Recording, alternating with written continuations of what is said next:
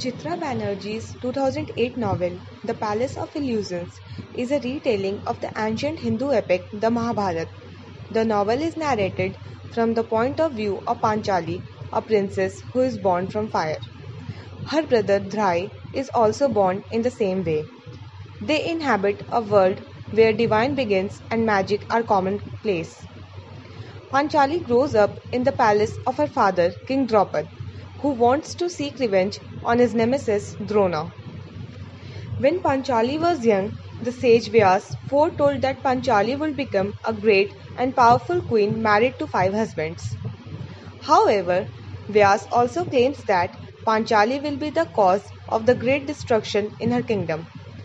Throughout Panchali's life, the god Krishna acts as a guide and confidant to Panchali. When Panchali is old enough to be married, King Drupad hosts a contest to find her a husband.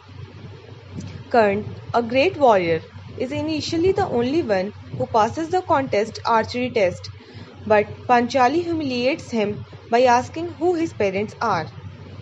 Though he cannot answer her question, she harbors romantic feelings for him. Karn walks away humiliated. Arjun, one of the Pandava prince, steps in and wins the tournament. Panchali travels home to Arjun's family. His mother, Kunti, insists that Panchali marry the remaining four Pandava brothers. The Pandavas went into hiding after their cousin Duryodhan tried to kill them in a fire.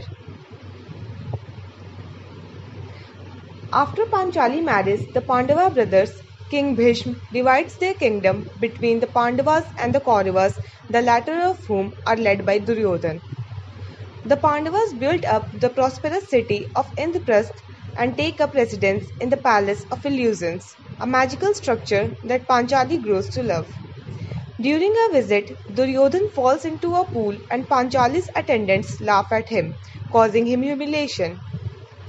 The next time the Pandavas visit Duryodhan, Yudhishthir, the oldest, the oldest Pandava, bets away the Pandavas' palace and freedom in a game of dice. As a result, Duryodhan takes possession of the Palace of Illusions, while Panchali and her husbands are exiled to the woods for 12 years. During her exile, Panchali's sole focus is revenge. After living in exile for 12 years, the Pandavas go into hiding in a neighboring palace. While disguised as a maid, Panchali scorns the advances of Prince Kichak, who threatens to rape her. Panchali and her husband Bhim murdered Kichak. As a result of this violence, the great war breaks out between the Pandavas and the Kauravas. Many people who are close to Panchali, including Drupad, Dhri, and Karn, are killed in the war. After hearing of Krishna's death soon after the war, Panchali's husbands decide that it is time for them to die and transition to the afterlife.